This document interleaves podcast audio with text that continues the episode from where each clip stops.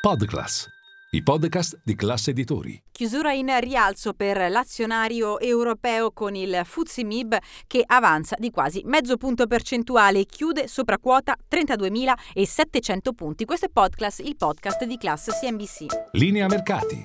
In anteprima, con la redazione di Class CNBC, le notizie che muovono le borse internazionali.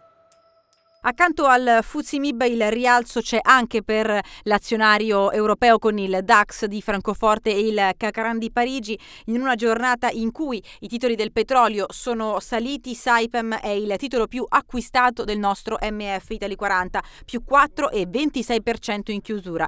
Bene ancora STM, oltre 4 punti percentuali di apprezzamento oggi, e Campari che chiude sfiorando il 3% di rialzo. Questa mattina era andata ancora meglio al titolo dell'azienda guidata da Bob Kunze-Koncevitz, che era più volte stato sospeso per eccesso di volatilità, arrivando a guadagnare oltre 7 punti percentuali. Il gruppo ha comunicato al mercato il 2023, il bilancio che si chiude con vendite nette che sfiorano i 3 miliardi di euro, in crescita dell'8,2% rispetto all'anno precedente, un dividendo che è più generoso per gli azionisti, un utile netto del gruppo che si attesta a 330 milioni di euro.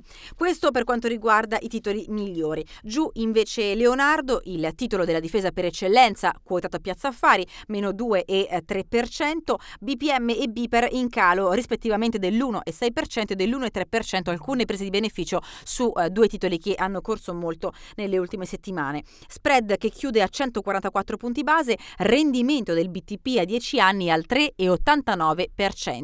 In una giornata in cui si guarda ancora con estrema attenzione al mercato obbligazionario, si è chiusa la seconda giornata della terza emissione del BTP Valore, lo strumento che il Ministero dell'Economia e delle Finanze ha creato e pensato per il pubblico retail. Infatti il lotto minimo, ricordiamo, è di un anno, 6 anni. Questo è l'arco temporale di valenza del BTP Valore, con un meccanismo di step up, cioè una cedola che aumenta dal quarto anno. In questa seconda giornata ancora un boom di richieste. Nei primi 2 giorni infatti il totale degli ordini ha raggiunto gli 11 miliardi di euro.